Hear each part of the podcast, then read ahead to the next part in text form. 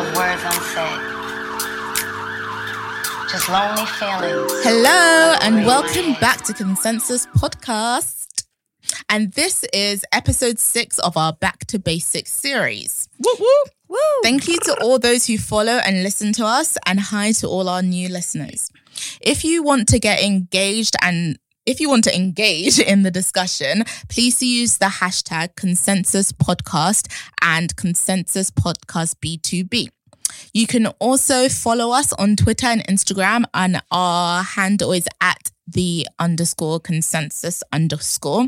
You can find us on all the major streaming sites. So that's Apple, Spotify, SoundCloud, Acast, and we will always drop the links on our Twitter page. So do look out for that as well.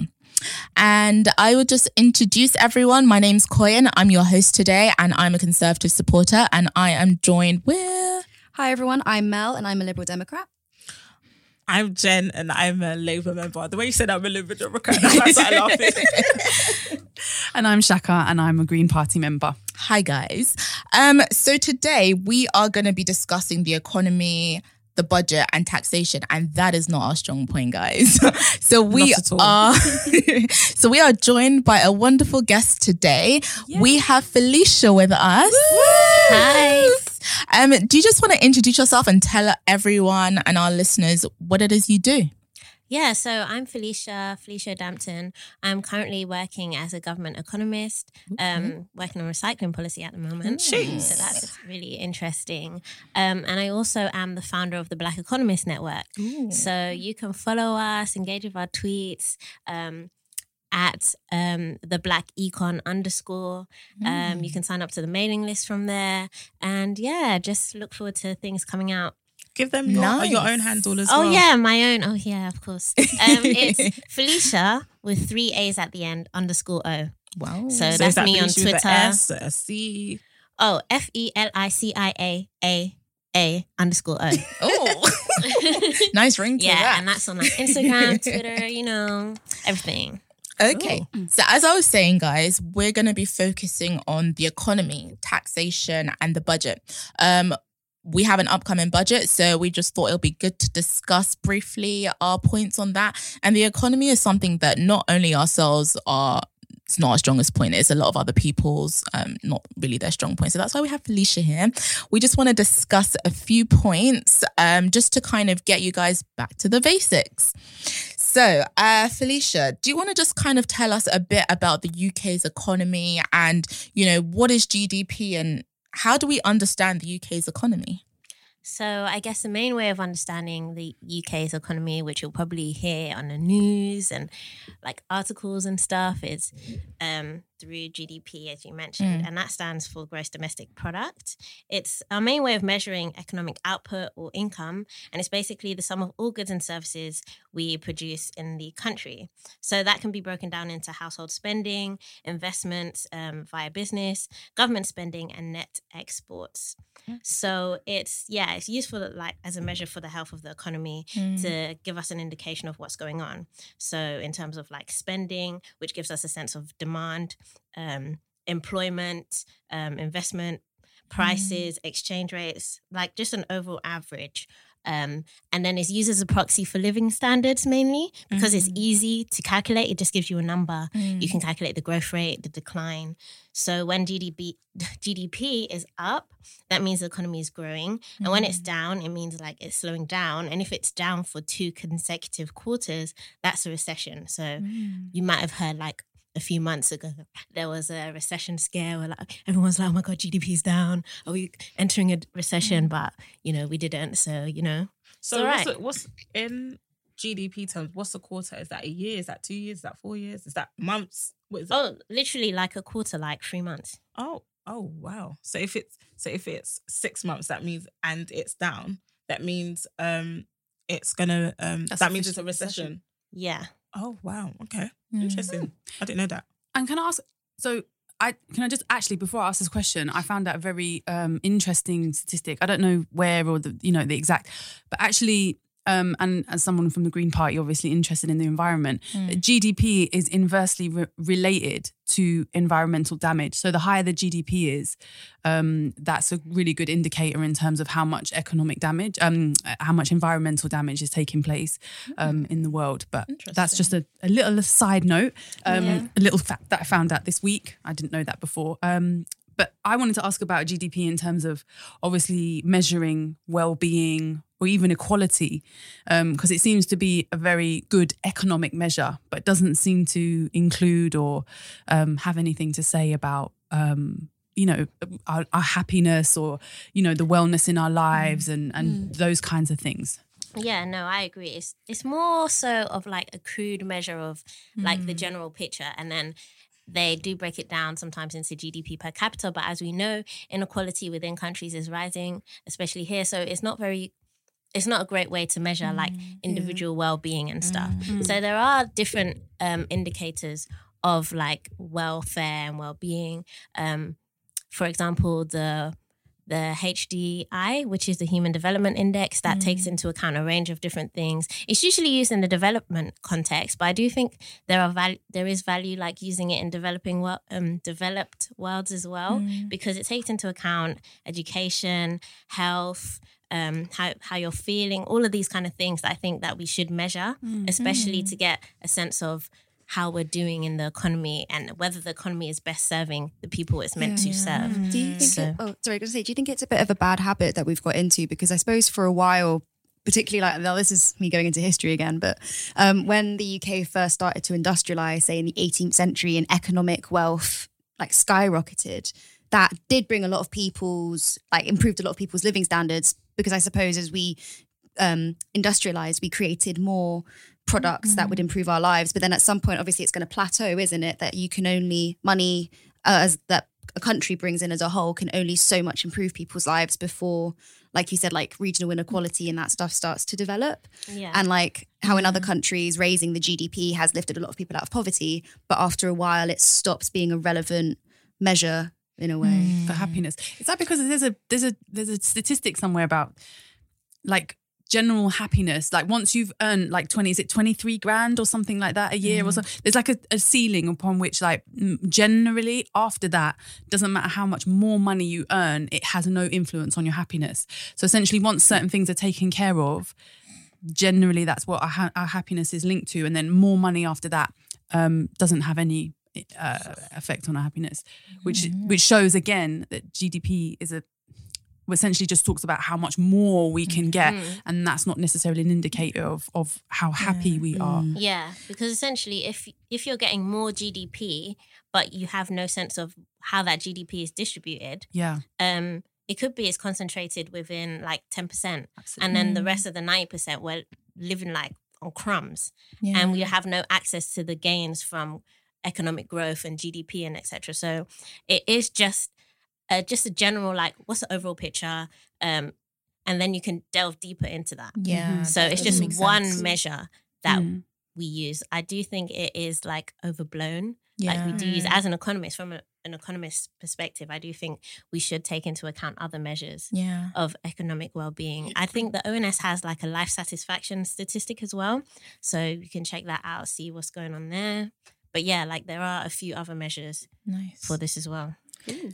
That's interesting. So, I mean, obviously, one of the government's role in terms of in terms of um, being in government is to kind of manage the economy and create a prosperous and productive one. So, what really is the role of government in doing so, and how do they go about doing this? Um. So I'll, I'll take that one. Um, so I guess it depends on what kind of government system yeah. is in place. Of course. The two leading sort of ideologies that are manifested in governments are capitalism and socialism.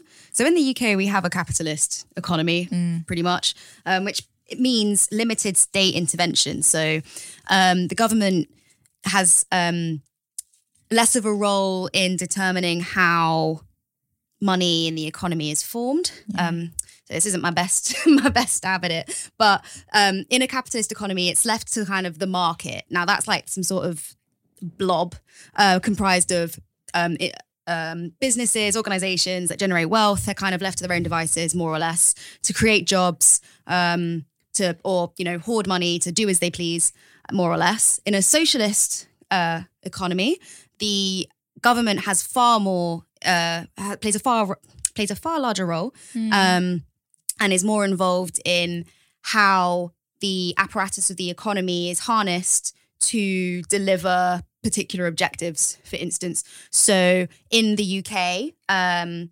water is a commodity that is owned by different companies which sell the water. They manage the pipes, they manage um, how the how how water is is given, has delivered into people's homes mm. and businesses. In a socialist economy, the government would own it and they would be responsible for making sure that there's water in the taps, et cetera. Yeah.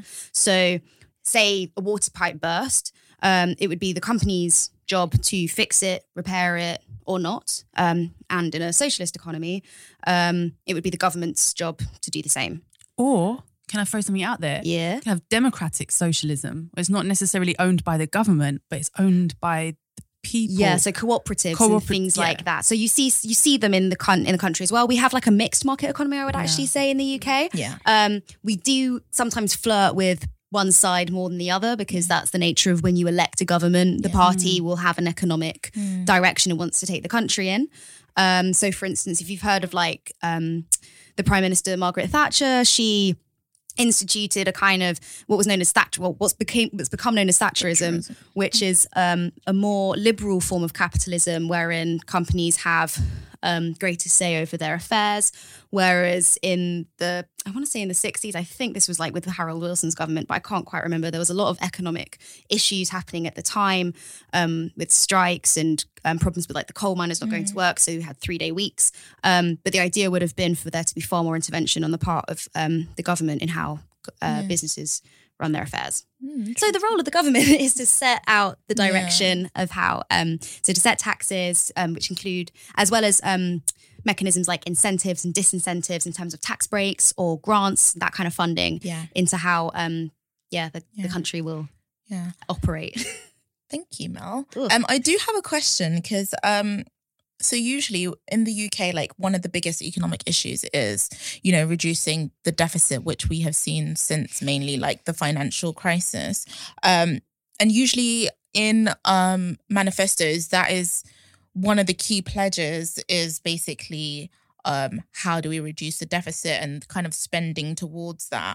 Um, do you think that that's something that is um, that we just focus too much on when it comes to, you know, um, governments, um, when it comes to political parties and their manifestos, that they put a lot of emphasis on, you know, reducing the deficit? Is it something that we actually need to do to, you know, maybe reach a surplus, or can we stay in that deficit kind of zone? I, I think that um, the whole conversation around deficit was initiated by a government that wanted to justify an austerity programme. Um, and mm. used the deficit as a means for saying, oh, we got to balance our books. Up until that point, um, governments, I don't think, I think there was like a period of like, like a really minimal period in the last one hundred years where any government has been running with a surplus. We've always run yeah, with a deficit. Yeah. yeah. yeah. yeah. Um, but Labour. Uh, I mean, I would say it was kind of from the financial crisis, that era. And I think yeah. also the deficit, is it more, correct me if I'm wrong, it's more so to do with the fact that governments are were overspending and um, in order to, you know, balance the books, they had to borrow a lot more money to kind of get back to that point. Yeah, yeah, but if you look, was... but the, in terms of the percentage, so you, you, you, you, it's the percentage of your G D P in terms of like how much money's coming in, how much are you spending, and then the deficit is the gap between that. Yeah. So, like you said, you would predominantly be in a state of borrowing, borrowing the government. Yeah.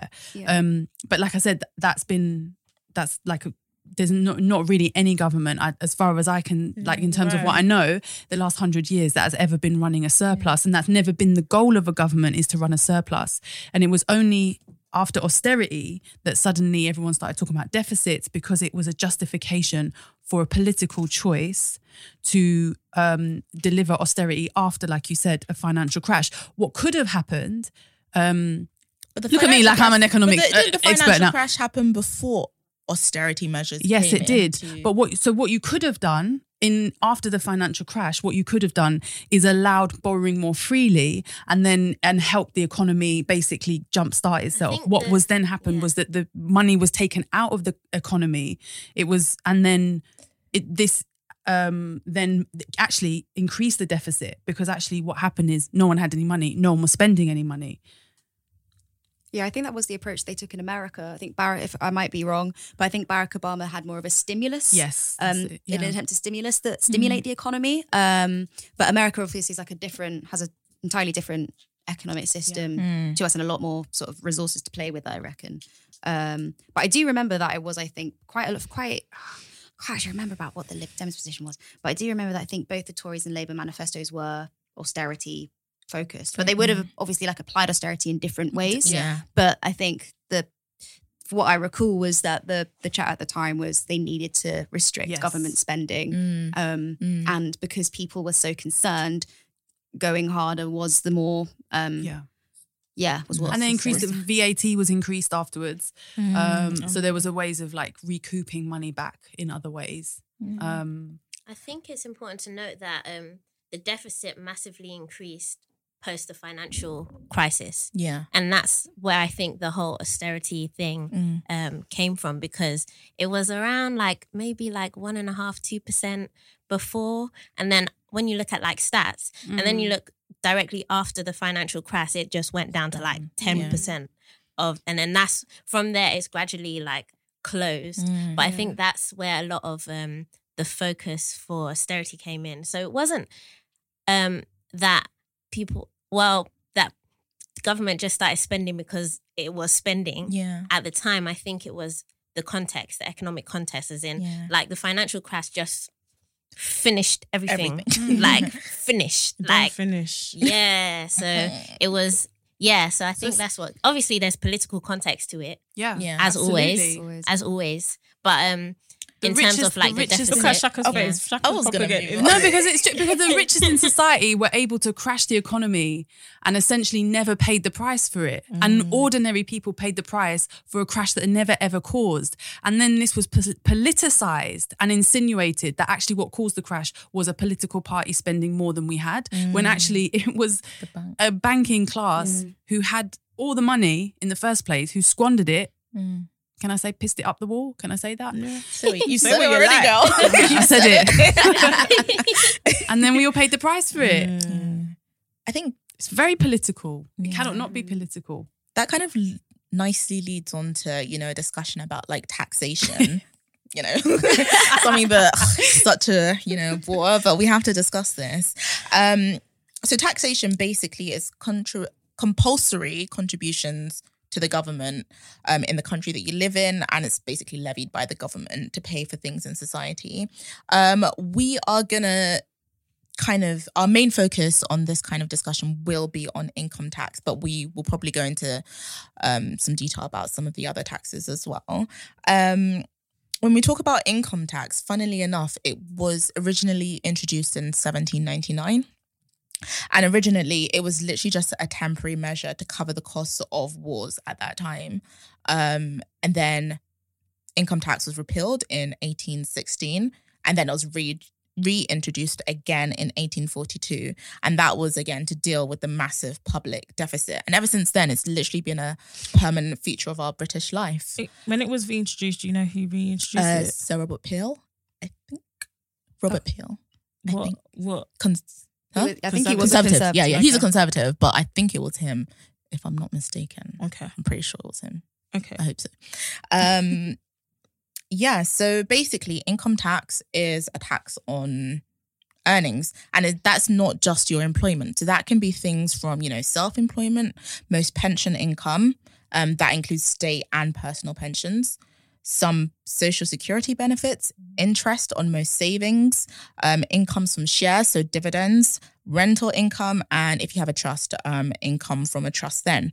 Um, so usually your tax year starts from, correct me if I'm wrong, sixth of April, and then to the following year, the fifth of April. So in April, on April the fifth this year is when we'll have a new, a new like tax year. Yeah.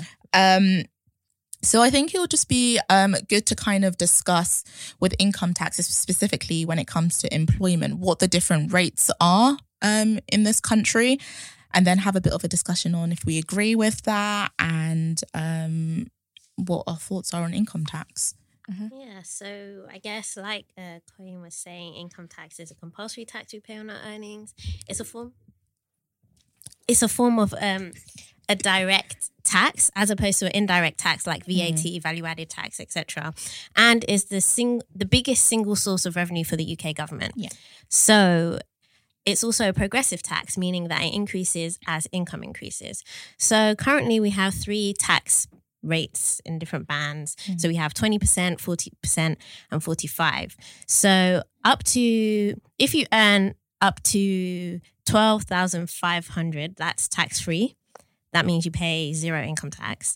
And then anything above um, twelve thousand five hundred one to fifty thousand, um, you pay twenty percent on that extra bit.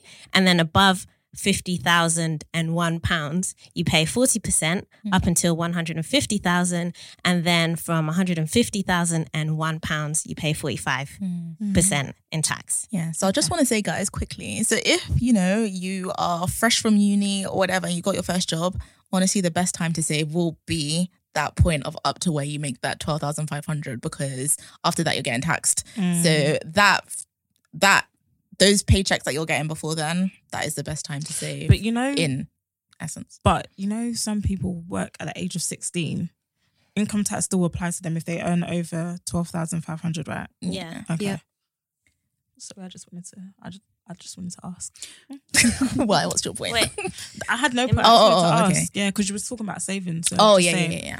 Kind of like include them as well. Although some people believe that you shouldn't be taxed if you, you uh, don't vote. If you don't vote. I no agree. Taxation without representation. I agree. I thought that's the point you were making. Same. That, I, that's what I asked. It's just, just a oh, sly no, way no, of no, making no. that point. I was I, well, that's I was, Do you yeah. know why? Because she was saying that when, if you finish uni, so I was just thinking, wait, doesn't that apply to people that are yeah. sixteen as well? Mm. But yeah, but I agree. No taxation without representation. Chicks. I like that slogan. Yeah. Anyways.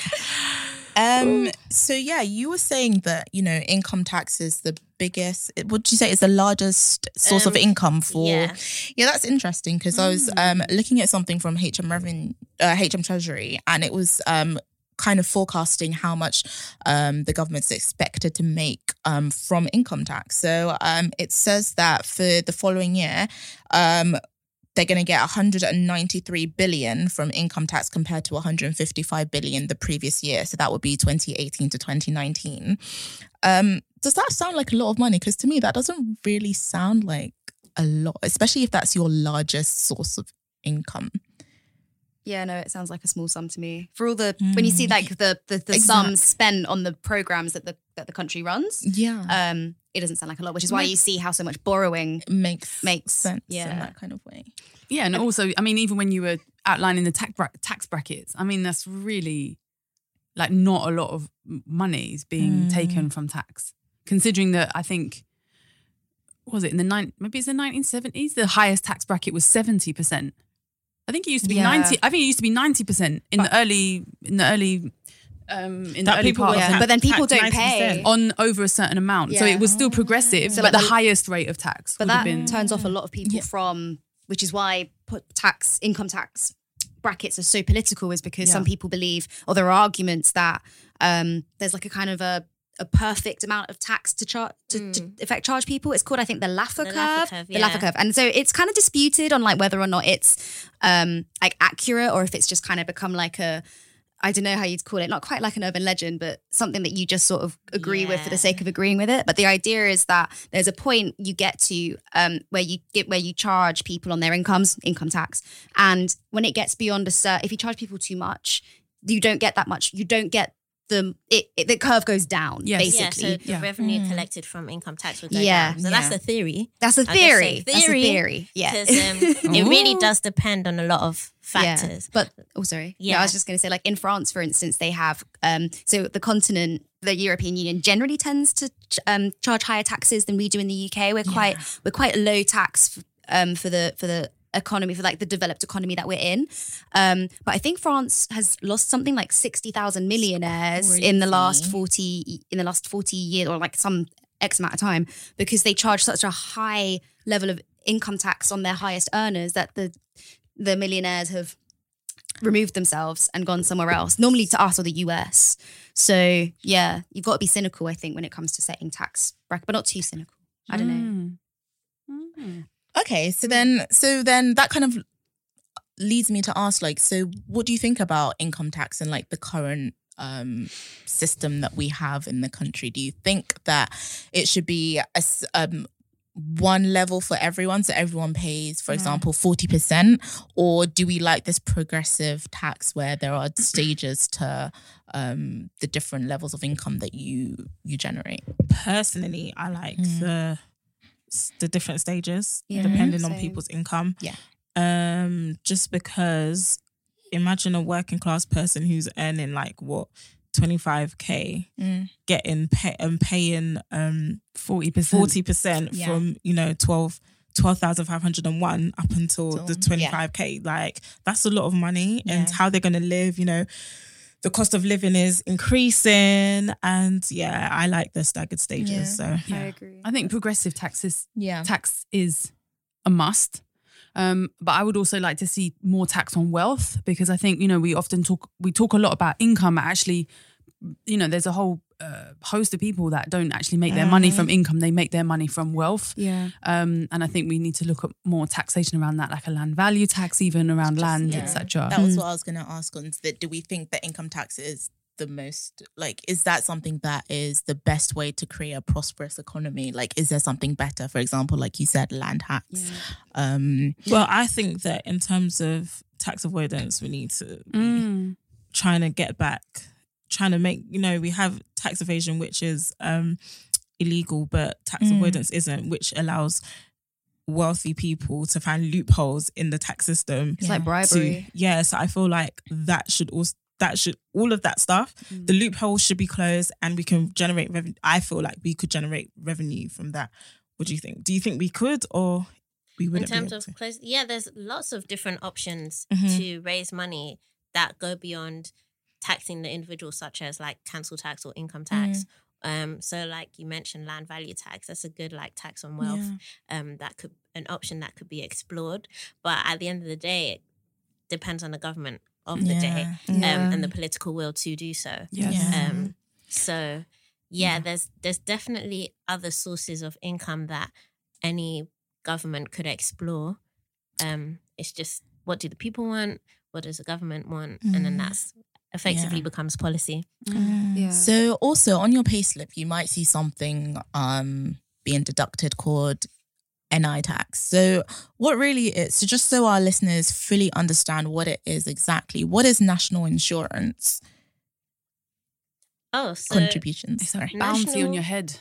I'm sorry. Yeah. So it's another form of like compulsory tax. Um, however, it's different because the money that you get, um, you contribute towards, it gets put specifically into a fund. So mm. which funds part of the welfare state. So this mainly covers state pension and benefits, um, and covers social security funding, like sick pay, maternity leave, unemployment benefits, you name it, all of those things.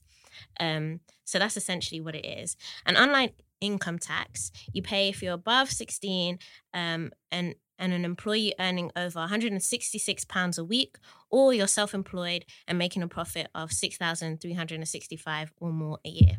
Hmm. Mm. Um, just to add that the government, uh, the Treasury um, says that its national insurance is expected to bring the government one hundred forty-two billion um, as revenue for them. Okay. Mm. So yeah. Um, yeah, so that's a kind of a good discussion on, you know, the different forms of tax.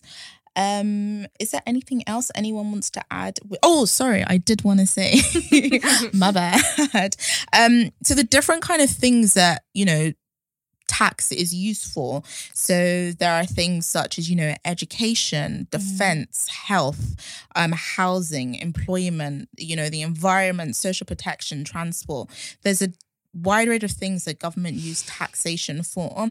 And I think correct me if I'm wrong, one of the biggest is probably going to be, you know, health and social mm. protection. Yeah. Um, the government um, said that in their in the manifesto that they were going to add, I think it was uh, eleven billion more for health and um, social care. And then um, I think um, we will discuss this a bit later in the budget.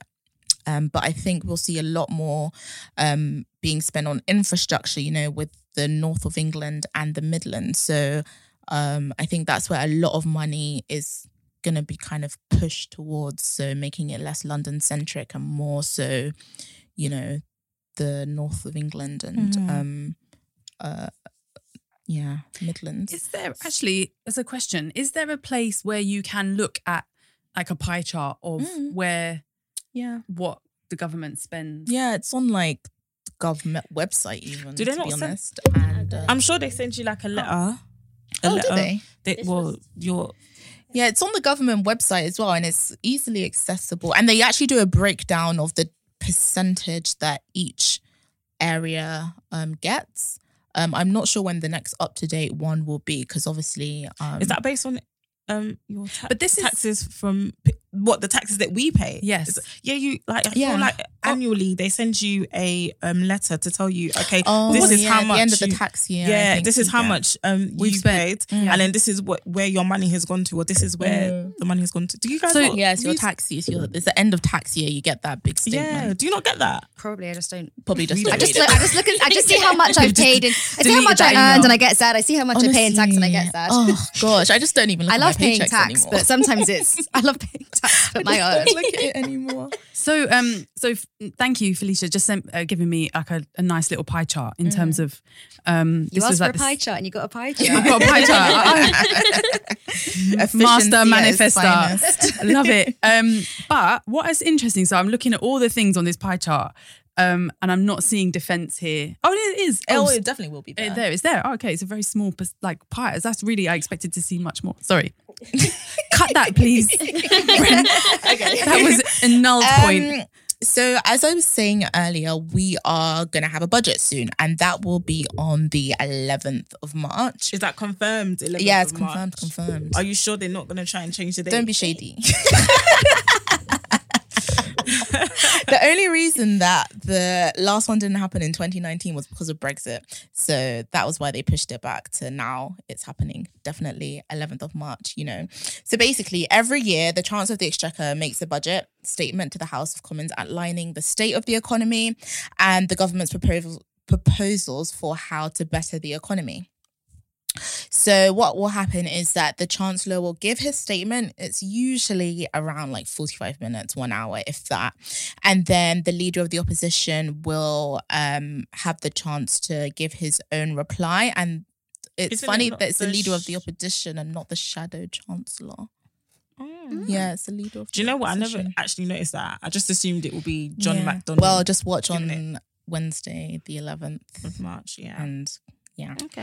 Um, and then after that, you know, you have like four days of debate, and then it goes through all the necessary yeah, um, stages. Yeah. Um, so, firstly, what I do want to ask you guys is what. So, basically, we have a new chancellor. Um, Sajid Javid is no longer the chancellor. We now have a new one because there was a cabinet reshuffle um, recently. So what are our thoughts on the fact that we have a new chancellor, and Sajid Javid is never gonna has never given a budget, so he did all this work just to hand it to someone else who's going to take all the credit? But did he really do the work, or wasn't that not the his department, the civil servants? I mean, it's our collective. Mm-hmm. It's a, mm. So the new chancellor is part of that team. Yeah. Um, did you uh, Rishi Sunak. Sorry, just yeah. to kind of say his names in case no one knew who he was. Um. Well, how how long was Sajid Chancellor for? About two hundred forty days or something like that? Not even wow. quite. Oh, I read that. Don't worry, I didn't Rain Man it. um, so yeah. he was a short, short lived, chancellor, short-lived chancellor yeah. with the mandate to deliver, you know, what in the Conservative manifesto, all this infrastructure and mm. all this. But I think there were what rumours of a rift at sort of the heart yeah. of number ten and eleven, yeah. number ten and eleven being like, so number ten's the Prime Minister's office and number eleven is like colloquially colloquially referred to as like where yeah. the Chancellor and stuff is, for those of you who weren't aware. Yeah, so there was, like yeah. um, Mel said, there was that rift because basically what they wanted to do is create a joint special advisor unit from number ten to eleven. Um, but Sajid wasn't really having that because he didn't want to fire his special advisors. And I think that's... Um, who lost their I, jobs anyway. Yeah. But um, I rate I rate yeah, yeah, yeah, of course, definitely. You don't um, want to sack people. You don't, for you know, sure. We're talking yeah. about employment. You, yeah. you want more people in employment, but you want to sack yeah. people because you... Yeah. Or you, you know, and not come to a, think, a sort of yeah. compromise I think with him. Boris is... trying to create that relationship that David Cameron and George Osborne kind of had, that kind of special relationship, but um, it's not he's working. Not really, you know, he kind of just allowed his special advisor to kind of overtake politics and um, yeah. influence that um, decision making. But it's just an interesting point, because I just want to see what you guys' view was that. Well, I think to jump in again, like there's always been there's there's always been like a kind of a healthy tension, so to speak, between prime ministers and their chancellors. The mm-hmm. prime ministers are the ones sitting there with these um their grand plans and designs and how they're going to remake the country, and the chancellor's the one sitting there looking at all the numbers, either saying yay or nay to what'll what'll go forward. So some have argued that maybe the Prime Minister's office were looking for a Chancellor who would be more... Um, malleable? Yes. Yes, of course. and and that deliver that, what yeah. the what the Prime Minister wants, no no matter what. what Dominic Cummings wants. Right? What Dominic Cummings wants. yeah. Um, others, though, have said that actually it was a complete mistake and that he didn't actually mean to get rid of Sajid, and he misses it and he wishes that he would just come back. Cause... well, grow some balls and apologise. Apologise um, and chuck the news. But that's the out. chat at Westminster anyway. I mean, um, but, who really knows what yeah. he thinks, because he's not really, you know, in charge of such decisions, is he? But, okay, so like I said, there is a budget. Um, so what are the things that we can expect? So the budget is going to be important because it's got to... Um, you know, it's appeal to a number of audiences. Like I said before, it's got to appeal to those people who voted for Boris in the Midlands, north of England, who kind of gave him that boost in his majority. Um, and also um, in November, we've got the climate change conference, the United Nations Climate Change oh, Conference, COP twenty-six, yeah, and we are leading that as well. So it'll be interesting to see, you know, what our financial spending will be with regards to, you know, meeting that net zero twenty fifty. So what kind of things do you expect to see from the budget, or what would you also like to see from the budget? First, I'll go to our economist. Oh, wow. What should we expect to see? Well, as a civil servant, I'll say what they said in the manifesto. Okay, that's good. Just splurge it out. So That'll just, be good. Yeah, just um, I guess what we can expect, uh, there's been a lot of talk about low, slowing productivity. So um, things like investments, big investments, especially yeah. since interest rates are low at the moment. So things that are trying to boost the productivity of the economy, um, we can keep our eyes out for that. Um, and yeah, essentially... what they've committed to in the manifesto is what we should expect to see. Um, yeah. Do you know what kind of things they've committed to? You I'm, should be asking I me mean, that. Oh. Why can't I ask you that? Why didn't you read the manifesto? And also, I think it will also, um, I think, because also we're going to have foreign governments looking in on this budget as well to see, like, what spending will go with regards to trade, and you know, now that we've we've we've left the E U as well, so mm-hmm. they're going to be kind of having an eye out on that. Um, do you think that there'll be any changes with regards to, you know, income tax? Um, well, I mean, back in coalition, the Liberal Democrats introduced um, the the um, increases of the the bandwidth. The, yeah, yeah, the band. So the the band, the first twelve thousand pounds mm. has gone up by about five hundred quid each year mm. in each budget. So it would be lovely to see that continue, so that the lowest yeah. paid um, shoulder less of the burden. Yeah. Um, it would be great to see something on, I'd say, the ultra wealthy, like the zero point one percent, mm. um, as opposed to the one percent, which is actually quite a large mm-hmm. group of people who make money and a lot of money. But I think it's the zero point one percent that we should start looking at, like the, the billionaires, mm. the, the multi, triple yeah. multi-millionaires, like... you can spare mm-hmm. some quid. So Shaka, what would you like to see in the budget? Um, I think the I'd... focus, you know, like I said, you know, November coming up and the the environment, or is there anything? Well, I mean, I'd definitely like to see more investment in the environment mm. in terms of, um, yeah, like in terms of renewable energy. And I, I mean, to be fair, the, the twenty fifty target is laugh, laughable. I don't think we've got until twenty fifty um, to go carbon neutral, but that's an Maybe we can do a whole other episode on that. um, but really, I would really like to see, um, I really would like to see more um, budget for those who are most vulnerable. I think mm. all of us have seen an increase in homeless people um, on the streets. And I yeah. just really don't understand. It makes me so sad, sad and frustrated. And I just think, why, why have they not got a roof over their head? Why do we not? Why do we not think that that's important? Why have these mm. people just been cut loose? And th- it's just so, it's such a problem. Um, and I'd really like to see, you know, some more investment in, in um, yeah, just those who are vulnerable and mm. also that are aged, are the, the old. Social care. Um, Absolutely. I, think, yeah. I definitely social think care. That will be something absolutely. That is going to be... I agree, social um, care. Yeah, it's in crisis. But not one that gives crisis. One with one hand takes with the other, you know, some sort of... Slight, but, you know, yeah. a proper caring system that cares for the most vulnerable and, and makes sure that there's a safety net for them. I'd like yeah, to see that. I'm not expecting to see it, but I would like to see it. Yeah, I agree with mm. that as well. Um, I agree with that as well. And I also feel like um, what I would like to see is them removing the um, tampon tax. Um, okay. Obviously, we know mm. there's a lot of women and girls are, um, are in period poverty. Mm. And mm. obviously, it's been yeah. a massive thing for... some years now. There's mm. been debates about it. There's been um, petitions about it. So that is something yeah. that I would like to see now that we have left yeah. I think, the E U. Yeah.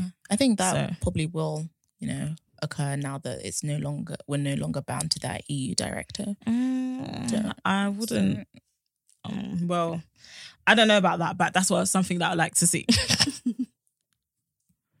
Mel? Should I ask you? Oh, yeah. Oh, yeah. What no. would you like to see? Um, what would I like to see?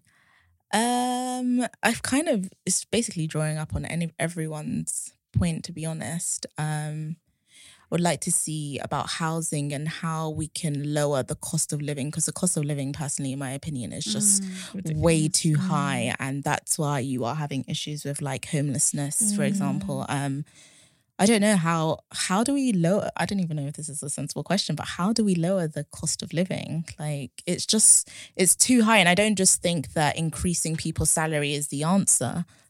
Um, so yeah, it's, it's a tough one. That is yeah, something that, that multifaceted. Exactly. Yeah, that is something that issue. I would like to see, but most probably wouldn't in that episode. But we are running out of time, guys. Um, thank you for joining us on this episode. Thank you, Felicia, for joining us. Thank our you for having me. I hope you guys have learned a lot about the economy, more so, and the budget and taxation. Um, again, just do follow us on our Twitter page at the underscore consensus underscore. And thank you for listening, guys. Bye. Bye. Bye.